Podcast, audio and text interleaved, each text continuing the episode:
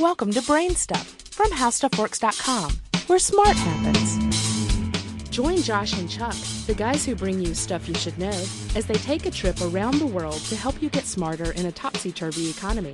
Check out the all new Super Stuff Guide to the Economy from HowStuffWorks.com, available now exclusively on iTunes.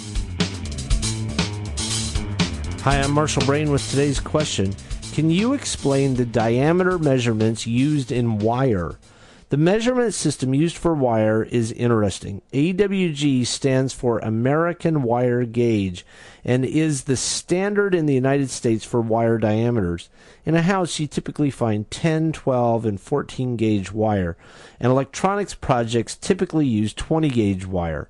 Wire gauges run from 00000 gauge, which is about a half an inch in diameter, down to 40 gauge, which is about 0.001 inches or a thousandth of an inch in diameter.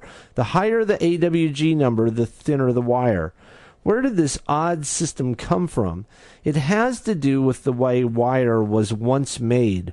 Wire is drawn through dies to make it thinner. The more dies, the thinner the wire. The gauge number stems from how many holes the wire is drawn through when it's manufactured. Do you have any ideas or suggestions for this podcast? If so, please send me an email at podcast at howstuffworks.com.